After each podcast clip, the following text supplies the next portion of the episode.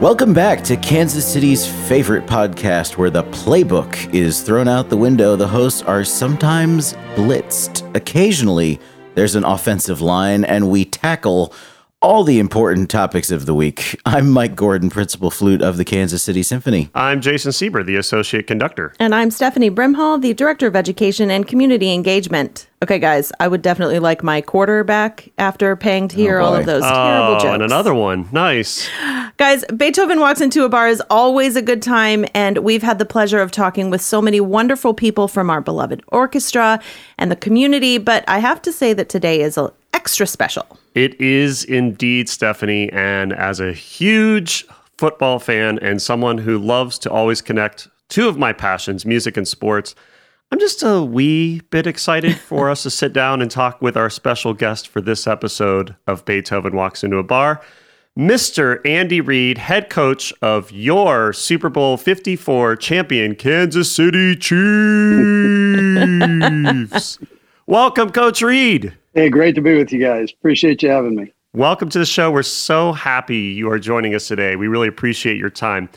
And you and I kind of talked briefly. I think there's a lot of overlap between what goes on stage with an orchestra and what happens on the field with an NFL team. And there's a lot of similarities between what I do as a conductor and what you do as a coach. But before we get into all of that, I should mention that you were so gracious to be with us today on the podcast because you've recently come to a few Kansas City Symphony concerts down at Helzberg Hall.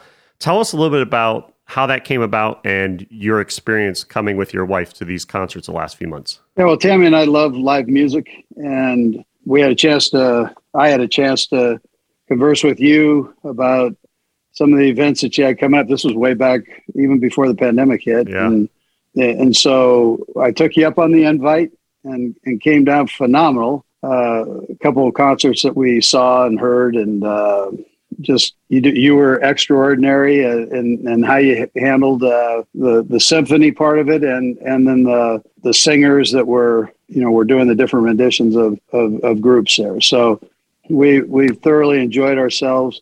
I recommend it to everybody.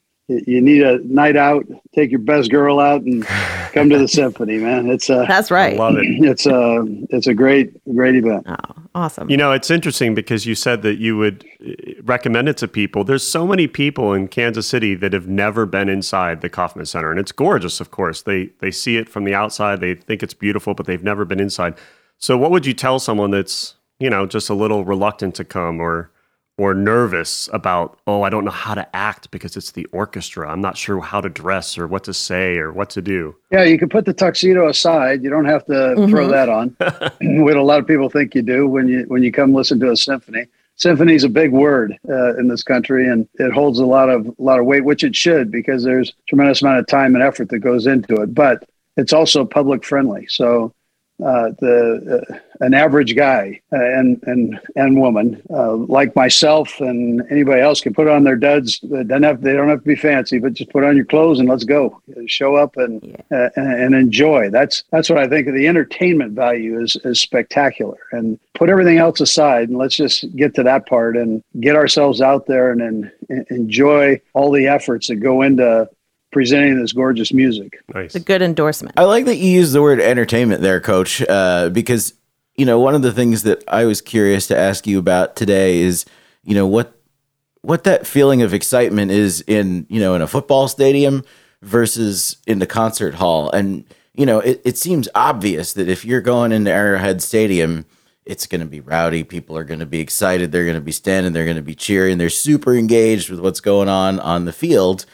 In the concert hall, hopefully they're just as engaged. Of course, standing, cheering, and drinking beer, you know, while we're playing a symphony. It's not totally the norm. Uh, maybe it should be. But how how do you think about that when when you come into the concert hall? Like, what's the feeling compared to you know going to a game? Well, it's, it's probably the same type of anticipation. You, you want to, you do want to be entertained. Uh, you're not quite sure what to expect. Every symphony, I, I think, is a little different than the other, even if it's the same uh, venue taking place. I, I think uh, just because of the human element of it, Yeah. and so uh, you you know that the people there have got to be a little bit flexible and and make some moves um, on the fly, and so it's it's that part of it that that draws you to it. And then you just sit back and, and you enjoy. You're not standing up and you're not booing and all that but you're that's right. you have a tendency they'll, they'll, get you out of your seat now. They'll get you out of the seat and stand up and and uh, with with whatever whichever venue you go see but it, when uh, you get up and you can dance and you can do whatever uh, whatever that group is is entertaining you to do you can do or you just sit back and enjoy the music. So it's enjoyment value, I guess. You know, I love this idea of, you know, talking about audience effect on a performance because you're right. I mean, the the audience effect, you might be playing for example, this weekend we're playing the same four pieces three nights in a row, but each performance is going to be different and part of that's because you know, we might play it slightly differently and part of that is because it's a different group of people every concert in the audience. And I think that's something that we could kind of draw a parallel between how the audience impacts a symphony concert and brings that energy the same thing to a sporting event where you have the crowd there and you know might if it's a home crowd it's going to affect your your mindset and your performance maybe a little differently than if it's a away crowd. Can you talk a little bit about especially here at arrowhead stadium which is the loudest anywhere and you know how that crowd can kind of affect a performance or a game? Sure. Well play, players are entertainers and just like yeah. uh, a flute player is an entertainer. Uh, i mean it's the same uh, rush that takes place when you know people are showing up to watch you perform and players are very aware of that we, we know you know we sense all of that and, and know what's know what's going on and and the players make comments about it you know we could really feel the crowd. And I think it's, I, I know it's the same way at a symphony. And you, you are so right. Every crowd is a little bit different. Right. And, and so, you know, however uh, you hit that nerve when, when it's spectacular, when the crowd is spectacular, the entertainers feel it. And they normally, I know at the symphony, they, they relay that to you. And, and I, I feel it's the same way in, in the NFL. They're, the players respond to that and, and it's not necessarily like it was uh, maybe in the gladiator days when it's a thumbs up and thumbs down but it's still it's uh, you know it's um, very very aware of, of the crowd and and how uh, and how they respond to your performance now you're a very experienced coach and you've been to multiple super bowls talk about being on the big stage and especially when you're dealing with players that have never been there before learning how to control your nerves and all that adrenaline and to channel it positively and to stick to your game plan, stick to what's gotten you to that point so far. Because sometimes we can have a really difficult piece on a program and it's the same type of nerves or whatever, or you're in a very in front of a very important crowd, like maybe you're playing in front of the Pope or someone like that. How do you work with your players to try to keep those nerves in check? Sure. You, well, you know, well as I did, Jason, you try to educate before you get to that point. but mm-hmm. uh, there's nothing like when it actually takes place. Everybody reacts yeah. different, and so as a teacher or a coach, you uh, yes, you prepared the player uh, to do what you hope that they do, uh, but you never really know. Everybody's different. I love that part of it. Yeah. Uh, sometimes the shyest person uh, and, and the person you think is going to be the most nervous just stands tall and and can can fire away and be and be the best player out there. Um, and, and, then the person that you think might be the most confident person and, and secure in oneself gets out there and all of a sudden the jitters set in and and you go all right well my job now is to bring you back to uh, the the midpoint let's find let's let's find where you're you can be most successful and and as a team make this thing sound right and and and play right you know uh in my case so yeah so that's one of the things you know I love about playing an orchestra. Actually, is that relationship between you know the players and and the coach, the conductor, and that you know you sort of have this um, nonverbal communication and understanding going on all the time, right? And and you know hopefully you're supporting each other in that way. And I think you know the the best leaders obviously you know do that the best that is that is i think the essential skill in conducting an orchestra and obviously the best teams depend on that as well so talk a little bit, if you would, about how you kind of build that trust and that camaraderie with your team in the same way that we hope hopefully do with our conductor. I know I, I trust Jason when he's up there. Thank you, Mike. Right. Yeah, sure.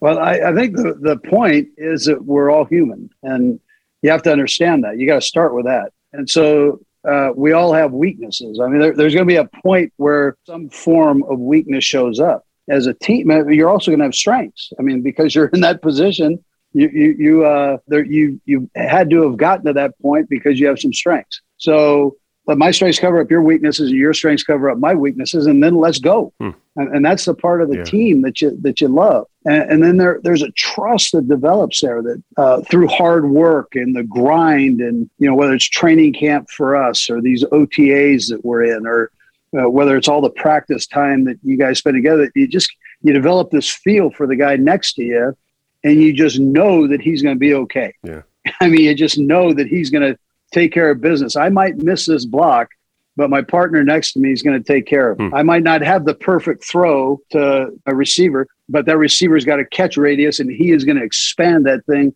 to go get the ball. Yeah. I know if I'm a secondary player, uh, as a corner, I might miss my jam, but the safety over the top is going to take care of me.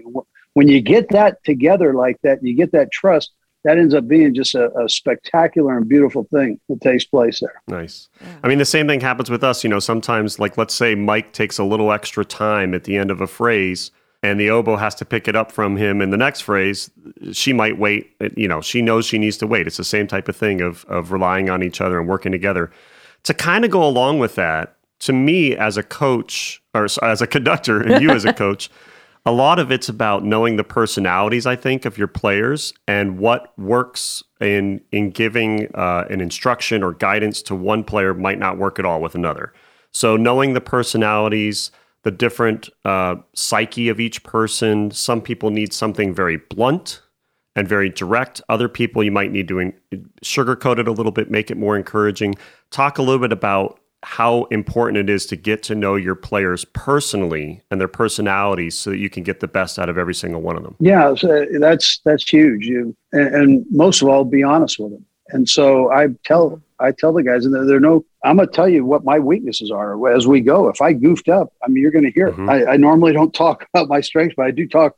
I want them to know that even as the head coach, that, that there are things that take place, and be, not be afraid to admit it. So let's keep this room open where we can discuss and learn and, and, turn it into more of a learning center so we can perform better uh, together. And I think that if you can knock down those boundaries and walls that you have uh, that are natural human tendencies, uh, the better chance you have of, of, joining together and kind of playing more as one. And and that, like I said, that trust that trust factor comes in there. And uh, I I will keep using that that word because. Yeah you can't have you can't take a bunch of people and, and say okay this is what we're going to do. We're going to play this or we want this play to be successful. Your case play this. My is uh, we've got to make this play successful. Uh, and you can't do that with just individuals being individuals. They, they've got to respect one another and and pull together and be able to cover each other up when needed and and um, and most of all play together. And yeah. Uh, or it's just not going to sound right in your case or look right in my case. Yeah. you know, I love that you keep bringing up the word trust because that's something that the three of us really hold um, important just, you know, in, in our everyday work lives. But it's something that the symphony really values is trust and transparency and openness. And, you know, I work on the administrative side of things. I was a musician. I'm not anymore. I don't play in the orchestra, but there is that level of understanding and strong communication and trust between the administration and the players and the conductors and the librarians and all of that that I think is it that's the number one thing in what makes a strong organization regardless of what you do is you know being open about your strengths your weaknesses and you know your desire just to be the best that you can be personally. But I wanted to go back uh, I just when you were talking about your players and talking about um, you know knowing everybody's personalities and and wanting them to bring their best, um, it made me think a little bit about you know when we do a big concert, there might be nerves involved. Uh, you might you know have some anxiety or some uh, just a little stress in there, and uh, musicians uh, have their own little rituals about things that they might do to calm those nerves. Uh, we we eat a lot of bananas. there there are bananas everywhere. Um, but I would imagine that that there are there's a different approach maybe from an athletic event if you're trying to calm your nerves or you know specific rituals you don't have to name names but i'm curious if you have any stories about uh, you know pre-game rituals or anything that are particularly interesting more be interesting than just eating bananas I like that question, Stephanie. Yeah. Well, I always tell the guys let their personality show. So um, that with that, and I tell them that about on a daily basis. So, um, so with that, you, it gets complicated, right? There are a lot of different per- personalities on a Uh-huh. on a team from, and these guys are from all different uh, uh, areas in the country. They're from all different religions. They're from all different races, and and uh, we're asking them to come together and, and be one. So. Um, so you do get, you, know, some guys are a little bit more superstitious than others to the point where hmm they have to do everything uh, the same way every week, and if they don't, they truly believe that you're not they're not going to be successful, and the team won't be successful. And and so, I wish it was that easy. I'm not really a superstitious guy, and I relay that to the guys. That I, I wish it was that easy, or I wouldn't be spending the time doing this that I do. I just rely on you putting the you know the right sock on the right foot, and that you wear the same pair of shoes, and and that you know that you wear the same underwear and all this stuff that the, these guys do. So, uh, and it's not only the guys; it's the coaches, it's ownership. I mean, everybody Sure. has their own little deal that that they they feel like uh, helps them perform at their best. Um, uh, I mean, we, we had a, a, a fullback here that was very popular the last few years, and he'd walk around with a Sani bottle filled with smelling salts, and he'd make sure everybody took a, a smell of this smelling, you know, this, and and it would about blow your head off if you know if you if you smelt it. But um, that you know they've all got their deal, and it, it's kind of funny. Uh, we had a secondary player here, and he'd walk around with a football, and he'd make sure you touch the football. Um, coach, I mean, he went around and had every team member, every coach touch this football, and he felt like that that would help us win. But like I said, I don't. I I I laugh at what these guys come up with, but it helps them settle nerves. yeah Maybe the little bit of difference in ours and and the symphony is that we're going out there in a violent sport. It's this is a Yeah. one where you're where you're risking limb uh, limbs to go uh, uh, go play, and so it, it's not war, but it's about as close as you can get to it with, without you know killing each other. So it's uh, it, it's it is a violent sport. These guys play hard and aggressive. They dedicate their lives to it. And so, whatever goofy things they come up with, I'm all in. I, I just go, all right, that's awesome go ahead. I'm not. I'm not doing it. I mean, I'm not in. I'm not. I, I don't believe in all that. But I mean, that's whatever makes you feel right. Let's go. And and we do eat bananas too. So I mean, oh good Yeah, the- okay the potassium helps. It just uh, it's it's a good thing. Yeah, Okay. there are no bones in bananas too. That's a, that's also good. So Nice.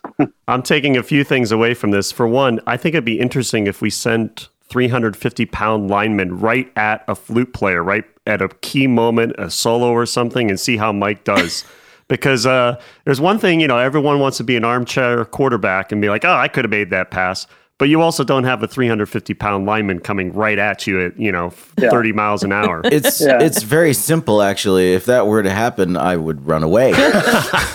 or duck. we should we, we Poor could duck. also ice we could we could ice the trumpet player if we only we could call a timeout in the middle of a concert and ice the trumpet player and make him think about that solo that's coming up like the kicker at the end of the game that'd be kind of fun too well, it's funny. I mean that that happens sometimes. Uh, not not in rehearsal really, but uh, excuse me, not in concert really, but in rehearsal sometimes there will be um, you know a big solo coming up, like if we're playing Daphnis or something, and and uh, invariably in the rehearsal process we'll get you know right up to where this big moment is going to happen and you're a little nervous and you're anticipating playing it and you know i pick up the flute and i'm ready to go and the conductor stops and they have like 10 minutes of commentary about whatever is coming up to it and i just you know i would just want to play the thing and you know feel like it went well and feel secure that it's all going to be fine so it, it does happen they they ice the flute player sometimes.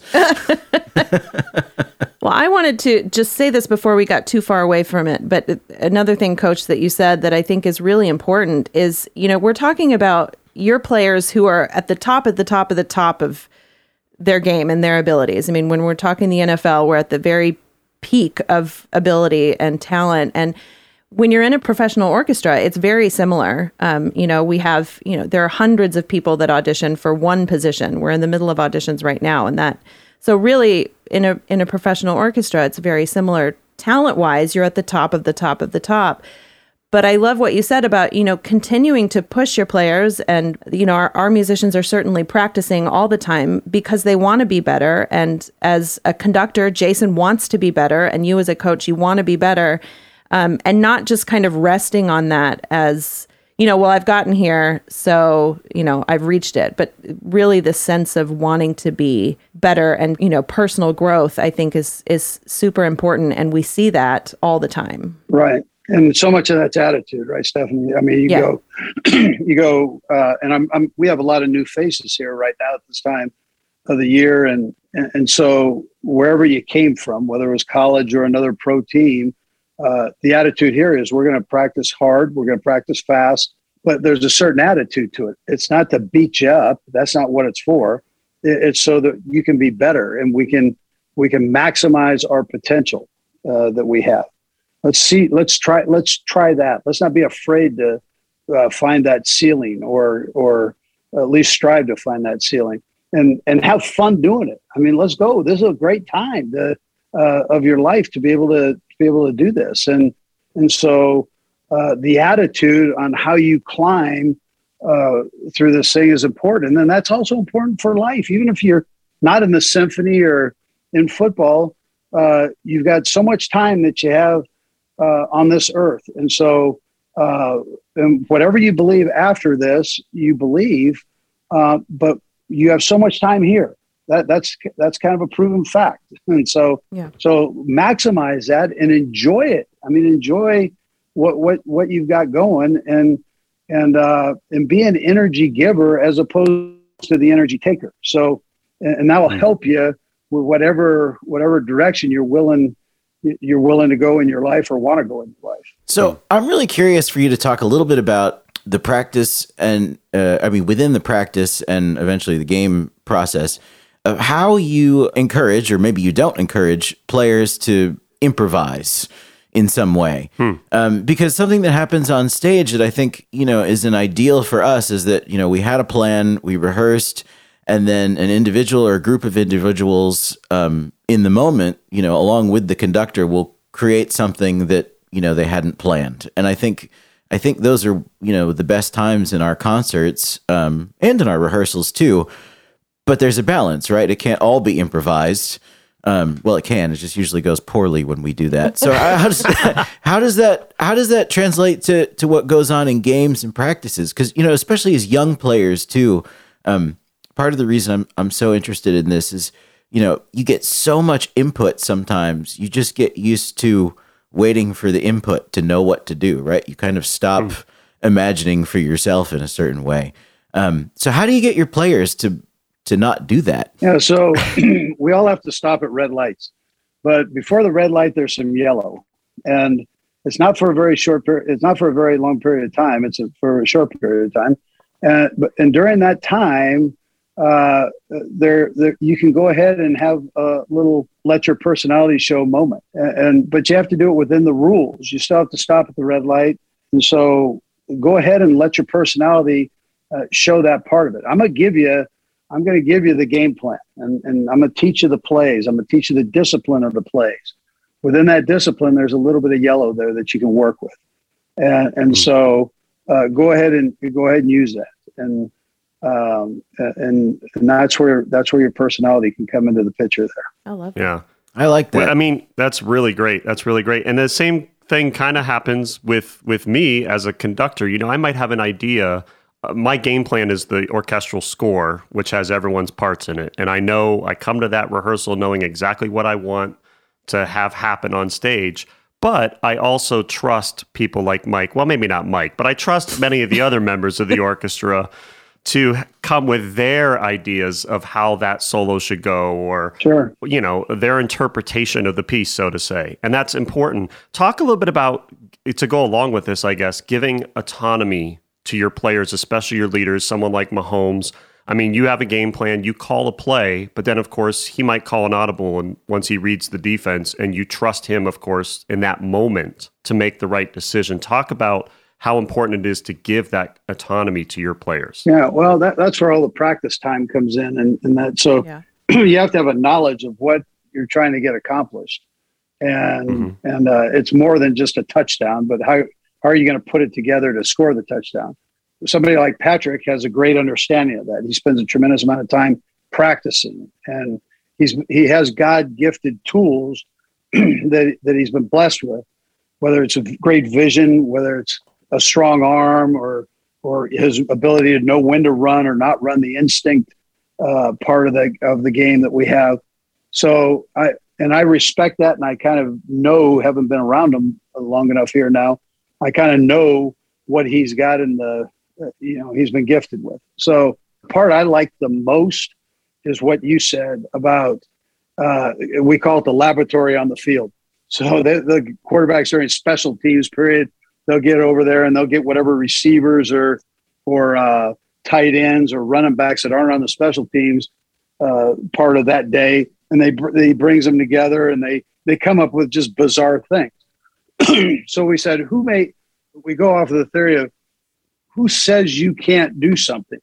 Now I would imagine in music that boundary is unlimited. Yeah, and I feel like within you know, the 100 yards and 51 yard wide field that there, there have been things, most things have been tried, but mm-hmm. you get these rules in there kind of by, you know, the decade and they say, well, you can't, we can't do this or we can't do that or we can't. Well, who said, who said that? I mean, who made mm-hmm. that rule and why?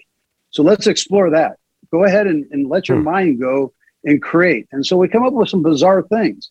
And, and, uh, and then I have listen. I mean, I'm I'm the head coach, so I have 51 percent of the vote on it, whether we go forward or or, or throw it out. But um, they know that I'm open to just about anything, you know, within reason. Yeah. So yeah. so um, expand the boundaries. We do the same thing defensively. Spags gets in there and he goes, "Listen, offenses are going to do this. Uh, we're going to put together this." So as opposed to us having to kind of bow down to the offense let, let's go ahead and worry so much about what they're doing. Let's give them something to worry about here with this. Yeah. And, mm-hmm. and, um, and, and, and then who says you can't, you, you can't do certain things, but let's, let's explore that area. Let's, let's get there. And, but you better have an understanding of what's going on to do that. You bet. And then you yeah. have, as a leader, you have to have a trust that they, they do have an understanding of that. Yeah. So I wanted to um, talk a little bit about community because it's uh, an important part of my job. But so Jason, Mike, and I are all transplants here to Kansas City. We um, came here for this job that we have.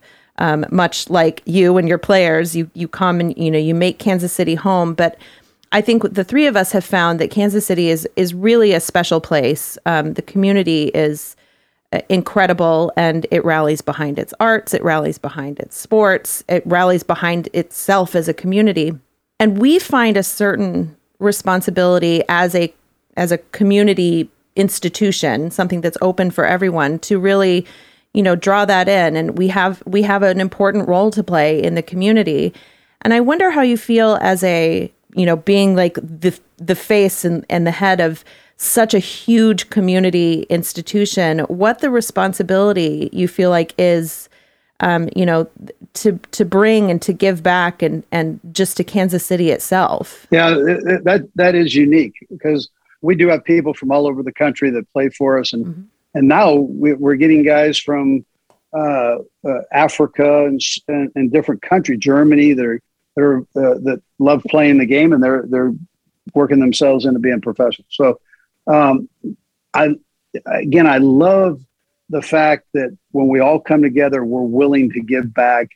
I love when our players go out into the community, which they do way more than what people really know. Sure. Um, uh, and, and, and whether it's, I, I think it's one thing to give money. I think it's another thing to give time. Absolutely. And our players get out there and they, they you know, they love kids and they most of the things are centered around the youth and trying to help educate and promote positive uh, a positive youth environment for for this city and um, whether it's Patrick building a, a, park or you know whatever what, whatever it is. I mean, they're, they're, we got a million guys that go out there and, and do stuff. The problem is that sometimes only the negative gets uh, relayed, but sure. um, there's so many good things that are taking place, and the people.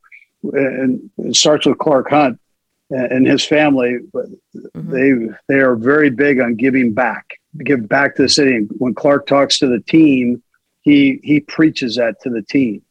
You know, the, these we're making a living here. Don't forget about that. We're making a living because of the people that come yeah. watch the game and or watch it on on TV or on their iPads or their phones. We're, we're making a living doing that, and it's our responsibility to give back. They're giving to us. Make sure we give back, and so we all kind of follow that lead. Our we have. Uh, public relations department and our community relations department do a phenomenal job of making sure that we, uh, the that things happen in the community. So um, yeah, that part's that that's awesome to see and and to you know obviously to watch that. Speaking of uh, the Patrick's Park, uh, we ended up playing there. We have a community.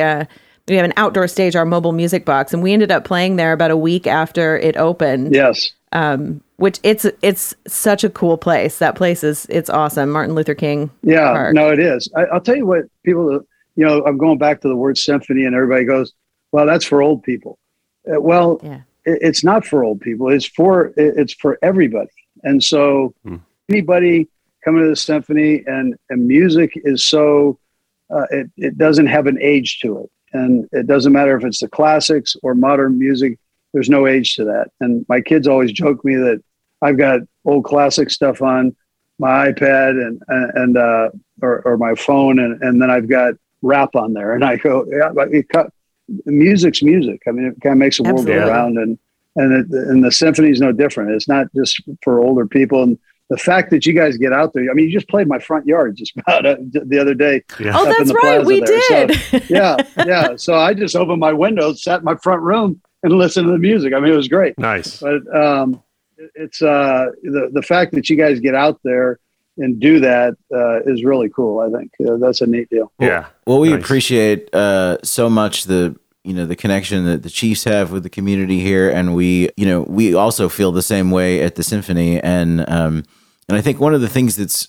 fantastic about Kansas City is the way a lot of these organizations will will work together.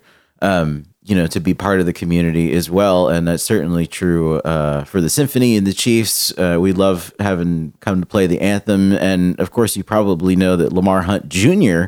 was a member of the Kansas City Symphony at one yeah. time and a flute player yes. Uh, himself. Yeah. So we have. we have deep, deep ties. yeah, yeah. Coach, I, I have a, a couple quick questions for you here. First of all, you are a master of designing trick plays. I've watched so many of your cool plays over the years. Uh, will you perhaps create a new trick play this year and call it the Symphony Special? Yeah, we probably could work on something like that. good. no pun intended, but it sounds good. All right, good, good. I like it. I like it. And uh, a lot of times on this show, for all of our guests, we ask them what they would ask Beethoven since it's called Beethoven Walks Into a Bar. So feel free to answer that question, but we're also curious for for us Beethoven is like, you know, the cream of the crop. What would you ask Vince Lombardi if you could ask him one question? And when you win the Super Bowl again this year, what flavor of Gatorade would you like dumped on your head? yeah, so so I coached in I coached in Green Bay for seven years, and Vince Lombardi's spirit was there, um, and and I worked with people that either played for him or coached with him uh, in our scouting department. There, uh, we we had a couple of. I remember talking to uh, Red Cochran, who had coached with Vince Lombardi, and he he was an older older gentleman. And I said, how would how would Coach Lombardi handle the players today? And he goes, hmm. he would be phenomenal because he's a brilliant guy. He, he, he, was, you know, obviously a math major and so on. He, he was sharp cookie. He uh, he said, I, I said, well, talk to me about that. And he goes, Well, I can give you an example. So, Vince Lombardi, to get on the team plane, you had to have a white shirt on with a black tie. And that mm-hmm. was the dress code. if he didn't have that, he wouldn't let you on the plane. so, well into his coaching career, um, and, and, times had changed just a bit. Uh, a kid showed up, one of the one of the good players, but he was a rookie. Um, um, showed up with a blue shirt with a black tie, and so uh, Vince goes, "He's not getting on the plane." One of the veteran players goes, "Hey, coach, you, you know, he's not. This isn't like something out of the box here. He's not going crazy on you, but this is what it is today. I mean, the white shirts, nobody wears them. It's these, uh, it, it's the it's the blue shirts are in, and and so uh, Vince goes, okay, go ahead and let him on, and the player the player couldn't believe that that took place right there, but that was Vince Lombardi, so he had the red light. You had to stop at the red light, but there was some yellow in there and mm-hmm. some flexibility, and, and and he utilized that. So, what would I ask him today? You know, I'm not sure exactly what I'd ask him today. I just I'd probably do a lot of listening uh, to some of the stories and uh, of past times. Uh, it, it, was a different era in football. He didn't, you know, he didn't have the same complexity with whether it was interracial situations. Although it started to begin when he was uh, finishing up there, he didn't have the the media. Yeah. The, at the level that it's at now, that right. he had to deal with, especially social media. But I know he would have adjusted to it, just like we all have. Hmm. Uh, I, I would like to just listen to the stories, is what I'd like. The mm. different games. I had a chance to sit with Don Shula uh, um, when he opened a restaurant when I was in Philadelphia, and he invited me down. and he and Dick Vermeil sat right across from each other, and they were just talking, telling stories. I barely said a word that night. I just listened to the stories, huh. and I, I listened. I watched Dick Vermeil, who is going into the Hall of Fame this year And he was like a child listening to to coaches coach shula's stories and I, I, just it was unbelievable so we had like three hmm. generations of coaches there and i was the youngster i was like in the crib and i was just sitting there listening to all the good stuff that they were they were spitting out there so it was it was awesome and i'd probably do the same thing with vince lombardi and then gatorade so one of these gatorade baths i can't remember if it was in whether it was here or in uh, in Philadelphia, but our our trainer actually went and put more orange. He knew we were going to win the game, so he put more orange in the thing so it would show up. And I'm going seriously. I mean, we're we're taking it to that level now. I mean, so so they dumped it on my head, and they they hadn't done that a lot because we hadn't won like that much. And I've, I've been with two teams that hadn't won a whole lot, and then we started well, they, they hadn't done a lot of Gatorade baths, and so they dropped the Gatorade container on my head. So I'm like, I'm oh. walking around with the Gatorade thing covering my head like, like, a cartoon. But in the meantime, they, all that orange came out. And they got a picture. or Somebody got a picture of it, and and now Gatorade has that in their entryway up at at their complex. So oh, um, oh, that's nice. our, our trainer's foresight, the players' ability to get it all the way on me uh, was all well done. Dropping the bucket though, not so good. oh man, that's that's a great story. I love and, and, hearing the story about all the coaches together too. That is so cool. I mean, if I could be in a room with Leonard Bernstein and Leopold Stokowski and Toscanini and just listen to those guys talk, sure. I would be in absolute heaven. Yes, absolutely. You know, Jason. I just had an idea, uh, Coach. Jason is uh, is leaving the orchestra this year at, at the end of this season, uh, and so I feel like. Uh, Mike, you and I need to work on a Gatorade bath for Jason. Oh, yeah. no, no, no, no. We'll add Done. some extra orange. Yeah, that's Done. not happening. That's not happening. I, I want to witness yeah. that. Like well, and, nice, and, nice. And that would be uh, extra dramatic because we have a rule about no food or beverages in the hall, unlike Arrowhead Stadium. So, yeah. so some poor person who is uh, charged with taking care of the beautiful wood stage would have a seizure. They might yeah. be a little upset about that. Yeah, very, yeah. very sticky but stuff. So. That doesn't mean we won't do it. right. Oh man, this has been a great conversation, Coach Reid. We really appreciate uh, you giving up your time and talking with us today, and it's just been a fascinating conversation to, to to see all these overlaps between what you and your guys do on the on the football field and what we do in the concert hall. Uh, before we let you go, I want to play a, a, a short game here. We like to play games here on Beethoven Walks Into a Bar. And I thought it would be fun to play a, a, a new game just for you, created just for you called Read or Read. R E E D or R E I D. And I'm going to list some players' names, and you guys are going to tell me does this person play for that symphony in that city, or do they play for the NFL team in that city? Do they Oh. play a, a reed instrument like bassoon, oboe, or clarinet? or would they know Coach Reid because they play in the NFL? So you, Oh, you tell me, are they in the symphony or on the NFL team? This okay. could get embarrassing. And that's going to be great. And we're going to go in this order. Uh, Mike's going to answer each one first, then Stephanie, then Coach Reid. I'm letting Coach Reid go last. Uh, he's our guest. He gets that advantage. Mike, you win all the time. So you're going first. True. Okay. Yeah, it's true. Okay. Are you All right, saying that I lose all the time? Is that what you're saying? No, you usually come in second. I always lose, but I'm not playing today. So. And Tim, as always, our audio engineer will keep score. We have 10 of these. We'll go through them quickly. Here we go. Carlos Watkins, does he play for the Dallas Symphony or the Dallas Cowboys? Mike, Carlos Watkins. What do you say? I'm gonna go Cowboys. okay. Stephanie, Cowboys. Coach Reid. And I'm going to go Cowboys too. You're all three correct. He's a defensive end for the Dallas Cowboys. One for one for everyone. Great job. All right, moving on. Andrew Brady, Atlanta Symphony or Atlanta Falcons? Mike, I'm going Symphony. Stephanie, I'm going symphony. I'm going to say he's a bass player. I have no idea. Coach. I like the Andrew part. I'll, I'll probably say symphony. He is the principal bassoonist Oh man. of the Atlanta Symphony. How about nice.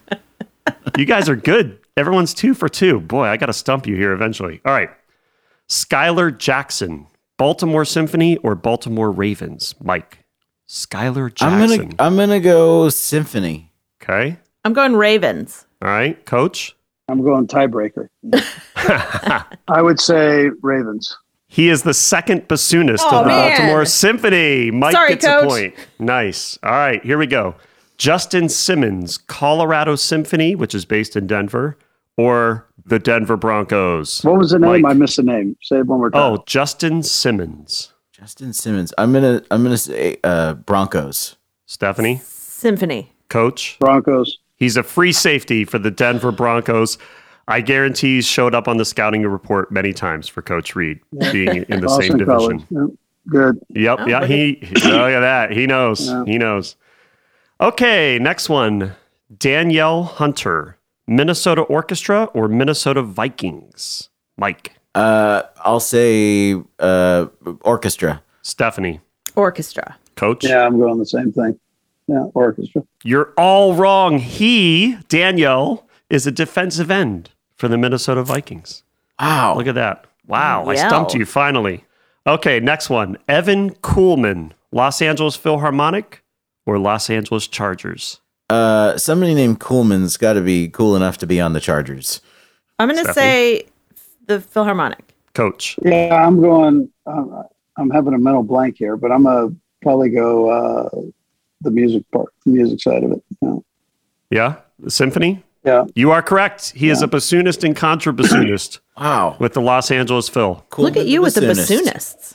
Cool man. Okay. Well, you all know I'm a big Chiefs fan, but at, at in deep down inside my heart, I will always be a Browns fan because I was born and raised near Cleveland. That's why I'm wearing my Chiefs shirt, but I'm also wearing my Brown shirt Oh, underneath. Oh dear. Uh, sorry, uh, sorry, Coach. You're okay. Uh, Wyatt Teller, Wyatt Teller, Cleveland Orchestra or Cleveland Browns? Uh, Mike G. I'm gonna go Cleveland Orchestra. Okay, Stephanie, Jason would not pick anyone not on the Browns, so it's the Browns for sure. Coach. I think it's the orchestra. I I don't re- remember. I know most of the names. I, Wyatt Teller is the right guard for the Cleveland Browns. wow. See, Woo! you got to know your you got to know your judge. It's always those offensive linemen that you know they don't get enough credit. Yeah. He's I a fantastic. He's a on those, but I, uh, that's all right. It's all right. You- What's the score so far, Tim? How are we doing? We got a Tie tie game. game between Wow. all three people. Whoa. Okay, three left. Here we go. Pressley Harvin the Third, Pittsburgh Symphony or the Pittsburgh Steelers. I'm gonna say Steelers. Steelers. symphony. He is the punter Oh, for the. Pittsburgh Steelers. I'm getting- In other words, he's he's the most important person on that terrible team because he touches the ball probably more than the quarterback, being the punter. Okay, moving on. Henry Ward, Buffalo Philharmonic or Buffalo Bills? Ooh, I'm gonna go uh, Bills. Philharmonic. Sticking with the music, so I, somewhere I'm gonna win on that. You are correct, Stephanie and Coach Reid. He is the principal oboe player of the Buffalo Philharmonic. Are you picking only double reeds? Is that what's happening? That's Yeah, that's the called game. Read, or I ju- read. I just you got just now that. caught Oh, that. yeah, okay. All right, boy. and last but not least, unless we need a tiebreaker, Harrison Lindsay, National Symphony in DC or the Washington Commanders? Harrison Lindsay. This is your last chance to score a point. Mike. Uh, I'm gonna say Commanders. Harrison sounds like a well. We have a Harrison. We do. Ooh, he's a tuba player too. But no, Harrison right. Butker. Yeah. Yeah. That's what Plays she's talking tuba? about. He Doesn't plays he the play the tuba. tuba? That's amazing. Yeah. Did you know that, coach? I didn't know he plays that. tuba? No, I did not. Yes. know. Now you know. um, Yeah. I'm gonna say orchestra. Okay. Coach? I'm going with uh, the Commanders. He's a clarinetist in Oh, the National geez. Symphony. Stephanie Oh, won the game. Man. Wow. Do we have a winner? It has to be between me. those two. Who won? Stephanie. Stephanie Stephanie wins won. with seven out of 10. Stephanie Brimhall, way to go. Amazing. That's Why pretty is exciting. everyone surprised? No, oh my gosh. because it never happened, and I didn't Well- understand the game apparently. Uh, clearly, clearly. Well, that was fun, guys. Thank you for uh, being good sports about that. Um, Coach, usually the winner of our game gets to do some recommended listening, and I know Stephanie probably has some good ideas. But you know, you said you have a lot of music on your iPad from all different genres, generations. If you could recommend a few things to our listeners of any genre of music that you especially love, uh, especially on game day, perhaps if you have some game day music you like to listen to, what would you recommend? Yeah, so I don't listen to music on game day, I, other than what the players are playing, and that's kind Mm-hmm. of wild. But I, I could give you the Beach Boys, I give you Kenny Chesney, I give you the Fat Boys, and I'm good to go. there we Nice. go. nice. I like it. all good. I like I love it. Fantastic. Well, thank you so much for giving up part of your Saturday morning to be with us. We had such a fun time talking with you. We really appreciate you being on the on the podcast today, Coach. No, appreciate you guys having me. That was fun. It's awesome. Thanks. Thanks so much. Yeah, Thank you. This was really great. congratulations, Stephanie. Yes, I got a congrats from the coach. Good luck to the Chiefs this year. I hope you have a great season. Uh, I hope the Browns uh, get to play the Chiefs in the playoffs like they did uh, two years ago. That was a lot of fun. So Yeah, who'd you I hope, who'd you I root hope for? we meet in the playoffs. Who'd you root for in that? Don't ask him that. Don't See? ask him that. You don't want to rooted for know. the Browns. I rooted le- for the Browns. He's leaving town, so I mean, he can say whatever he wants. Yeah, I did root for the Browns, but Maybe the town is just kicking him out. I think that might be what's happened. Oh boy, ouch, ouch, ouch. Okay. I did root for the Browns, but I was happy that the Chiefs won, and I was happy with the result either way, like I am every time they play. So good deal. Good answer. Great. Sound like a head coach. All right, Coach. Thanks so much for your time, and we hope to see you back at the uh, Symphony soon. Great. Be safe and uh, keep it rolling. On our next episode, we'll be joined by guest conductor Gemma New. She is currently artistic advisor and principal conductor of the New Zealand Symphony, music director of the Hamilton Philharmonic in Canada, principal guest conductor of the Dallas Symphony, and formerly assistant conductor with the St. Louis Symphony. We'll learn all about her journey from being a young violinist in New Zealand to conducting orchestras across the globe, and now on both sides of Missouri. We'll also hear how she's working to reimagine the concert experience and inspire the next generation of young musicians. All this and more with Gemma New next time on Beethoven Walks into a Bar.